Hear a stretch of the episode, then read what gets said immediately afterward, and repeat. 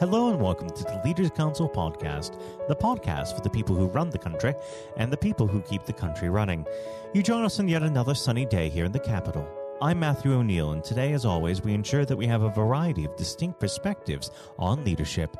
First, we're joined by Phil Grabsky, founder and director of Seventh Art Productions, one of the United Kingdom's leading independent producers of films for cinema, television, and digital platforms. Phil, hello. Yes, hello. How are you? I'm well. Thank you for coming on the program today. Now, normally we charge headlong into the subject of leadership, but considering the ongoing COVID outbreak, I'd be remiss if I didn't ask you how is this affecting your operations? Well, I think it's affected us very substantially. Um, our primary outlet for the films that we make is a, a, unique of films called Exhibition on Screen, and these are directed first and foremost at the cinema. We play in 67 and pretty much universally those cinemas shut down. Mm. So in March, we lost our entire market. That's over 1,500 cinemas. Um, now, they are starting to trickle back in, but um, with all sorts of kind of COVID imposed regulations, which means that in some cases, or in most cases, you're talking 25% of potential audience, 30% maybe.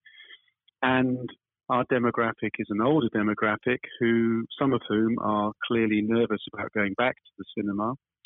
So that was that was a very significant change to us. But we've always had the secondary markets of television, DVD, digital platforms, and I think one of the lessons of something like this is you've got to be flexible when something comes along. You analyze as best you can and think, okay, so how are we going to deal with this? How are we going to, um, you know, position our films into other markets for the time being, or indeed for the long term? Now, of course, um, the world uh, of the consumption of media has changed uh, very much over the past uh, 10, 15 years. Have you seen a decline in attendance at physical cinema screenings? Uh, is the uh, world moving more towards new media, or do you think that there's room for these two platforms to coexist? I've made over 200 films, and many of those have been biographies. And in every single case, whether it was Muhammad Ali, Mozart, uh, Monet, technology and the development of technology always plays a significant role. There's something that happens which, which affects their lives and their creative output. It's true of Leonardo, it's true of Renoir, etc., etc. It's no different for us today. And the technology in the world of cinema and filmmaking generally over the last 20 years has changed incredibly to the extent that now I don't think cinemas need to be any better in, a, in terms of their visual and audio quality. The most significant thing is that I can now distribute films digitally. I no longer have to send my films out in big tins of film, which was very heavy and very expensive and cumbersome and inhibitive. Now I can send it by satellite if I wish to, or uh, by on small hard drives, um, or even just down the line. That means that cinemas around the world, from small village halls to 2,000 seaters, now have far more content to choose from. Where we position exhibition on screen is something known as event cinema. Event cinema has been with us for about a decade, and it includes opera, theatre, ballet, and us producing art films and our audiences are increasing. Event cinema is a, is an increasingly significant part of cinema income. Um, so it's actually very popular. And even during COVID, where we've been putting films out on, on their digital platforms, National Theatre Live did it with One Man, Two Guvnors, and they, they're talking about 8 million people viewed that, that, uh, that theatrical production. Now, a view might only be a few minutes long. It's hard to know. We put out films um, on various sites which have had 250, 300,000 people. Number of things there. One, it confirmed, which I've always known. I mean, for 20 years, we've been the primary producer of arts films, and I've come across all sorts of challenges, not least people saying, no, I'm interested in the arts. That's nonsense. There's a huge interest and a huge market for the arts. And if anything, COVID actually has, I think, encouraged people to reevaluate how important arts are to them and to the community as a whole.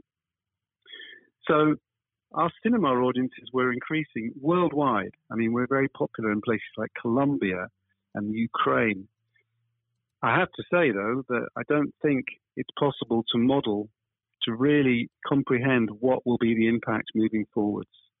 Um, I think that if, if cinemas are limited to 25% occupancy, that will have a huge impact. Um, we'll have to see. But what you've also had, and again, this, is, this shows the flexibility of humans, that older demographic that were nervous about engaging with technology, they all know they all know now, or many many more know now how to use Skype and Facebook and YouTube and all the rest of it to to access programming, Amazon, Netflix, and so on.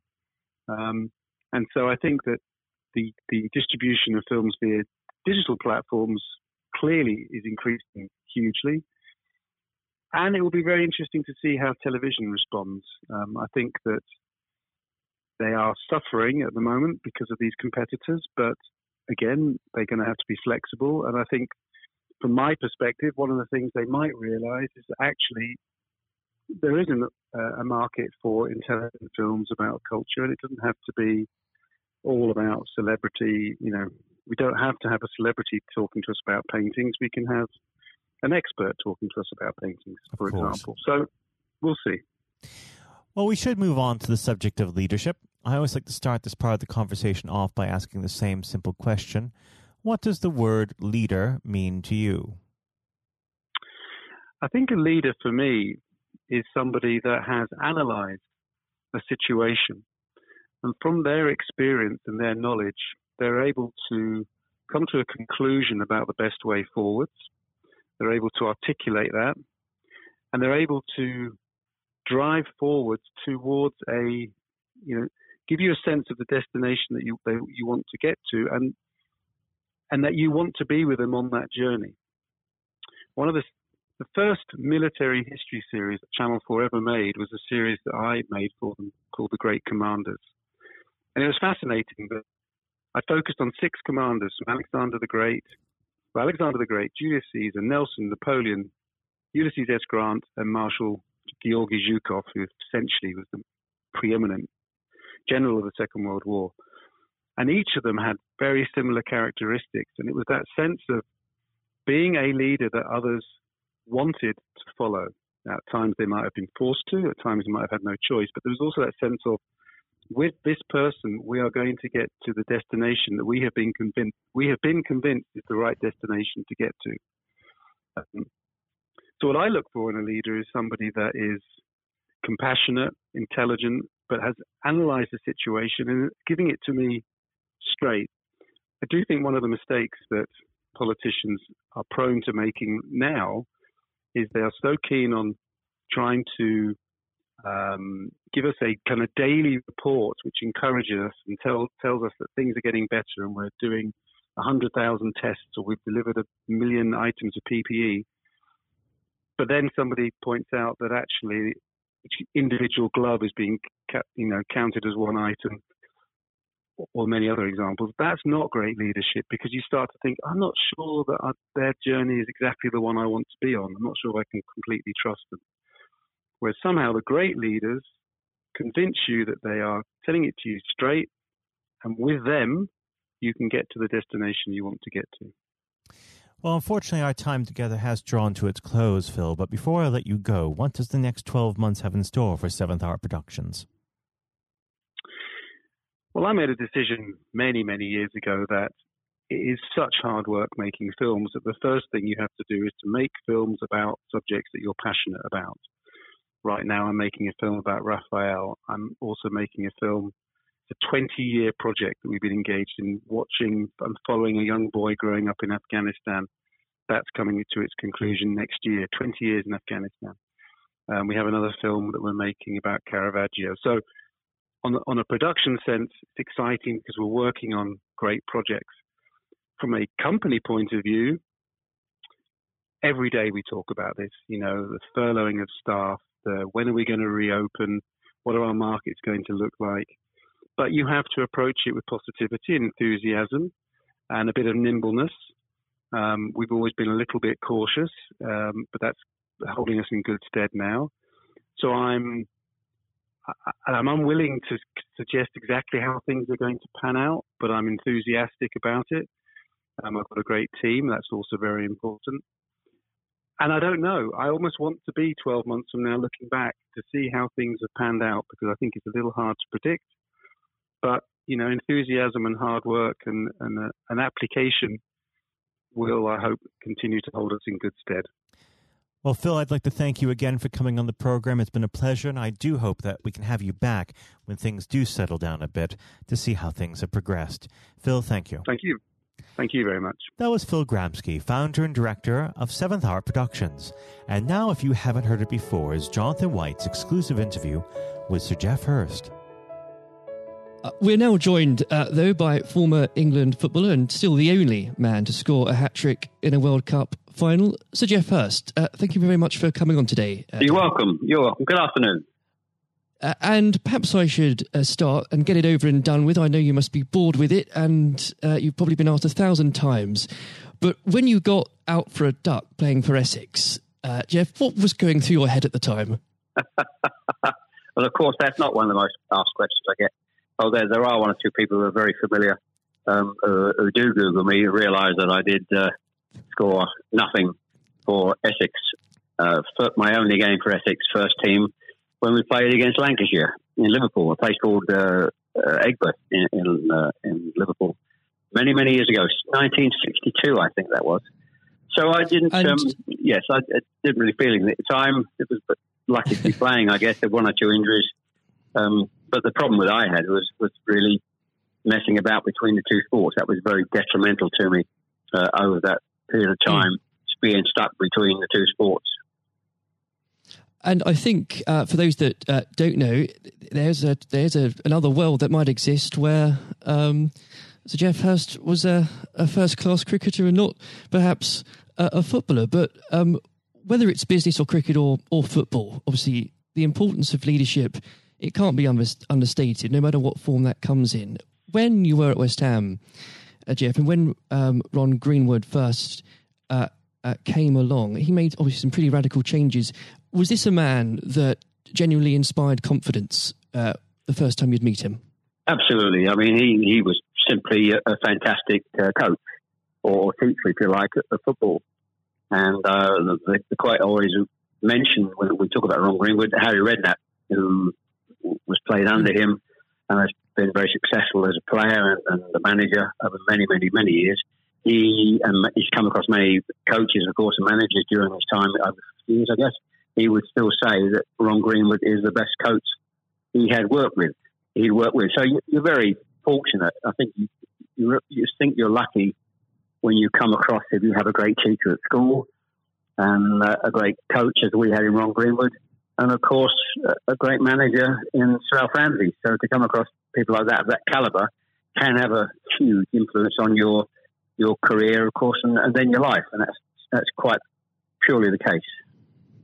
Absolutely. And in those early days um, at West Ham, uh, with with a manager like like uh, Ron uh, there, it's also important to have uh, uh, confidence with your other players, and of course they become your friends.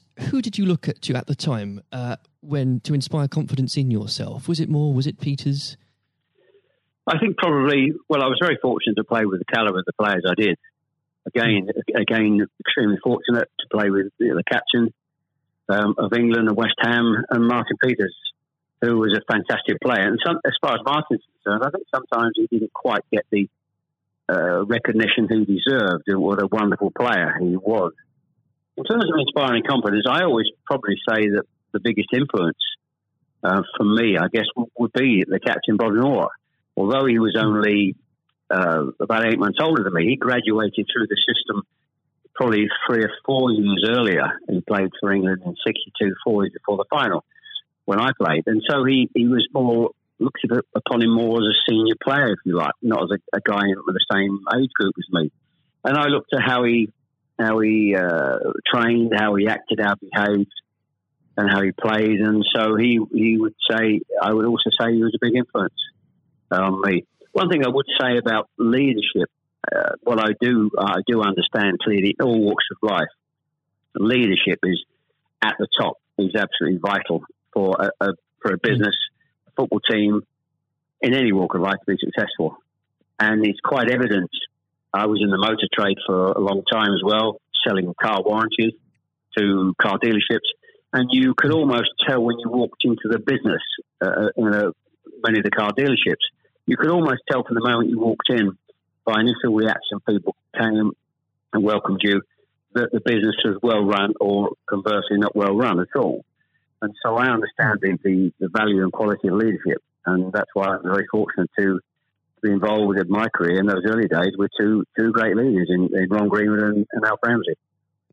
Absolutely, and um, since you've already uh, brought him up, uh, Geoff, I think it'd be remiss not to go a little bit further with that. But obviously, uh, after uh, at West Ham, your uh, playing came to the attention of Sir Alf Ramsey. Now, there's a man I'm sure when you walked into a room, you knew who was um, in charge. When it came to managing that England team, what was his style like, Geoff? Well, one thing, the first thing I say about Alf Ramsey, he's probably over my life the most powerful influence who had on me um, as a person. Um. Naturally, it happens to an extent because he's got your whole career in his hand. Whether he picks you for England or he doesn't pick you, it can have a, a great impact on your your career and of course your life. But yep. in that era I was involved for six or seven years, he it was quite clear who was the boss. He was quite very very strict. Probably at a time, maybe overly strict, but at times you probably wouldn't get necessarily get away with it in, in today's football because it's changed dramatically in how you deal with with players then and players now. But he was the most powerful man I came across, and very few people and he, he, was quite ruthless in getting people out who didn't want to be who didn't want to be part of a group, part of a team. It is important that if you've got a group of people, and that's in any walk of life, they're all singing off the same hymn sheet, and you don't have anybody that's griping or moaning about the system. And if you've got people like that in your organisation, one thing I have learned, and I've taken on my life, and my family, you've got somebody in a group that doesn't want to be part of it, you, you get them out. And Alf, I think, was was quite ruthless with that in his, staff. And I think that's one thing, I, one of the most serious ones I think I've learnt over a long period of time. And is there, do you think, uh, a, a, specific moment? I'm sure there's probably dozens, but is there a specific moment, if you could uh, perhaps pick right now that did show those uh, qualities in uh, Sir Alf so uh, sharply? Yes, I think for, for me, certainly um, I think there are instances of players who you thought would, would be in the team or certainly in the squad, and surprising they were not. There was no necessary reason for it. But looking mm. back, I do think perhaps they were people that Alf didn't think wanted to be part of a group. Um, so that that's that's for me. In terms of my personal view, I think that it looked prior to the um, World Cup that I was going to be playing um, in it only a few games before. I was I was playing, and I played with Jimmy Greaves in the game against Yugoslavia only a couple of months before the final. And it looked at that stage as if I was going to be, be playing in, in, the team. But uh, in a couple of friendly games, more friendly games before the final in Poland and uh, uh, Norway, I think, in Denmark, mm. I didn't. I played two of the four games, and I probably didn't quite replicate my my form that I been showing at West Ham and in the early couple of games for England. And he, he left me out in the first game of, of the World Cup against uh, Uruguay. He started off with Jimmy Greaves and Roger. So. I, hmm. I, had an impact of thinking I, at that stage, I, like I was going to play and didn't start because of just a lack of form. I didn't play quite well enough to justify my position. And somewhat fortuitously, I only got back in the team because of a a nasty gash to shin um, on Jimmy Greaves' leg.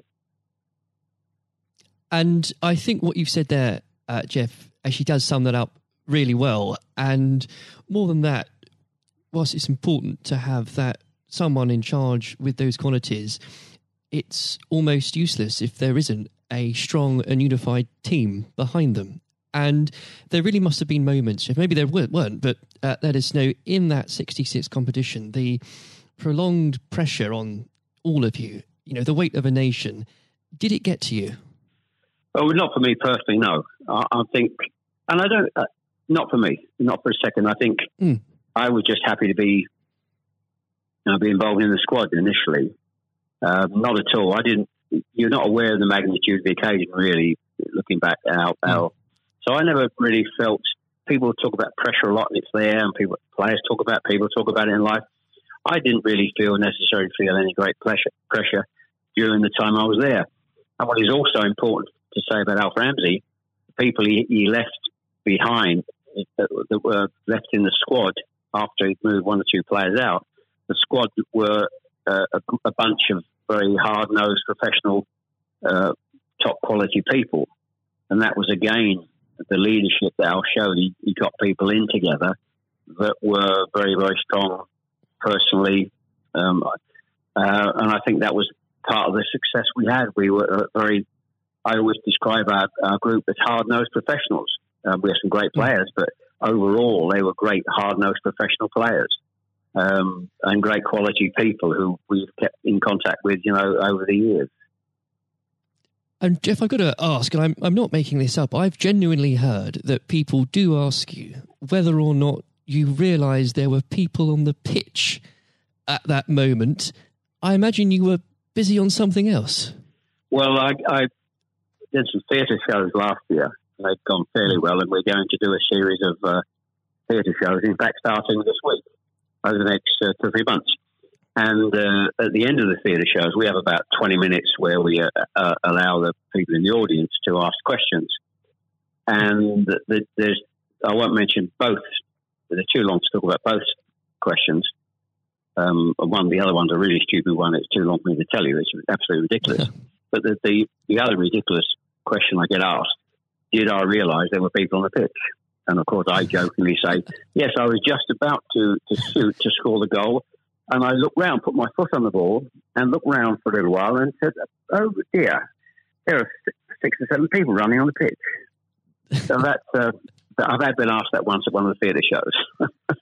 so I joke, make a joke about that, and saying, "Yes, I put my foot on the ball and waited, just had a, look, had a glance around," you know. Maybe it does prove there are things that, such as stupid questions, really. Um, oh yeah, there, are, there certainly are. I've got another one which I won't bore you into. It won't be too long to tell you. Uh, I was in a Jersey or Channel Line, Jersey or Guernsey, uh, two or three mm. years ago, and most stupid, irrelevant questions, absolutely nothing to do with football whatsoever, which uh, was absolutely. But I can use that now because it, it is quite funny. well, maybe another time then. But we. Um, uh, well, you want me? I, I can tell you if you want. You want? You got time? I can tell, I tell you if you want. Geoff, go on, go. I think I, it would be silly if I said no at this point. Okay, so I was uh, doing a, a, at a dinner in in the Channel Islands, three or four hundred people, black tie dinner, um, guest of honor. Mm. On this occasion, I was speaking for about twenty minutes, then allowing uh, questions from the audience at the end of the evening. And there was usual football questions, and then all of a sudden I had a, somebody at the back who who asked a question. I didn't quite hear what he said. He didn't have the microphone with him. So I said, I didn't hear what he said. Can you please give mm. this chap the microphone so I can hear clearly what he said? So the chap had the mic and he said, When a turtle loses its shell, is it naked or is it homeless? Right.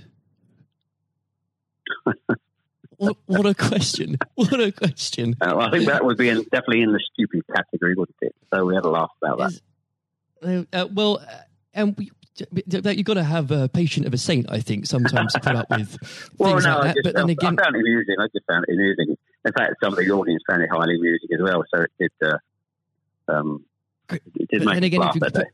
If you can put up with my questions, you can probably put up with uh, anything. Um, but there, there, would have become a point, though, um, Geoff. I think um, you, you were a young man when obviously this happened when you must have realized that people, teammates, began looking at you for leadership. Um, is that something that occurred to you, or did you just realize that by by quick one way or the other, people actually begin to look up for you for inspiration? Well, possibly. That's never really struck me until you've actually mentioned it now. Quite frankly, it's a new a new question. Mm. Does anybody look up to me? I'm sure perhaps uh, there are there are people who pay you compliments of, of uh, fans of, of, West Ham and, uh, Stoke, and of course in, uh, England fans who.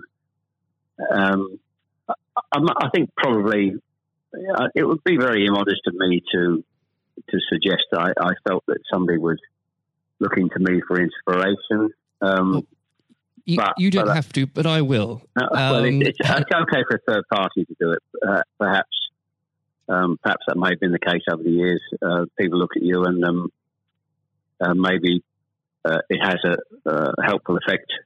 Uh, but I do think you, you how you behave and set examples on and off the pitch is people must realise that that's that has an influence how you react and behave mm. to, to situations on and off the field. Surely, probably has an impact to younger players coming in into the team latterly. Um, yeah, and and with that, looking at um, uh, football today, uh, is there anybody that you think, particularly on the field or the sidelines, that strikes you as someone with um, those qualities that you could identify in a in a natural leader? Um, well, a, play, current players, you mean? Oh, players, managers, anybody that uh, you look to today, really? Well, I think some of the outstanding. I think the, the, the best example about a, a leader um, at the moment is is, is uh, Klopp at Liverpool. Mm. He has been absolutely fantastic to uh, acquire the players and get them to their attitude is absolutely fantastic. They're great players, but there's more than just being good players in football. It is have a good player with a fantastic attitude and their willingness to work for each other and the team is absolutely outstanding. Hence these unbelievable results. There are, you know, and the great players not always succeed as, as individuals or probably even uh, certainly as a team if you haven't got the right attitude alongside it. And they're probably, and that, that comes through the leadership. That's not just luck. Absolutely. That's, that's absolute leadership. He'd be the best example, of course, in, in football terms today. Uh, e- easily, easily. And of course, but going back not that long ago, Alex Ferguson is just absolutely. Mm. You've got to take him as the first example because Klopp's only done this over a period of time, a short period of time. But if you look at the 25, 26, 27 years that Alex Ferguson did with Manchester United, and subsequently since he's gone, how they've they are not doing so well. He's the best example of management I've seen. We've seen, we've probably ever seen, and I don't think anybody will see the light of that kind of leadership again. It's absolutely astonishing, astonishing. And do you think? Could you imagine uh, Sir Alf or even Ron Greenwood managing teams today? Yes, I think so. I think yes, uh, no, mm. no question at all. I think they uh, Ron Green was yeah. Well, the, the answer, straightforward answer is yes. Um, That's a good they, answer. the straightforward answer is yes. I can elaborate as much as you want, but the straight answer is absolutely categorically yes. Uh, and with um, I know uh, if we could talk about this probably for the next hour or so, but um, I'm conscious of the um, time. Um, looking um, back uh, through your um, playing career, perhaps especially um, your time uh, for England, who was it uh, that struck you more than anyone else on the pitch uh, that displayed qualities of not just leadership but uh, companionship and and level-headedness that you think that have stuck with you all these years later? Well, I think we were, I was very fortunate, and I wouldn't pick any one player out. I think looking at There's that, so many, yeah, so many, and that's why we were successful because we had so many um, showing all those qualities that you just mentioned uh, throughout the team. I think that that was outstanding, and uh, uh, and it's an opportunity to, to talk about uh, all of them in, in, that breath. And there was nobody, and going back from an earlier earlier question for me, that um, all hard nosed professionals, good good teammates, mm. good socially, and that's why we kept in touch with each other on our golf days every year uh, up until about five years ago. Of course, with, with the uh, sadly dwindling Yes. numbers, we we still got on. Our wives got on all together. All those years later, it didn't just finish after '66. That reunion, that camaraderie, that team spirit, Mm. um, uh, getting on with each other lasted for, for a long, long, long time.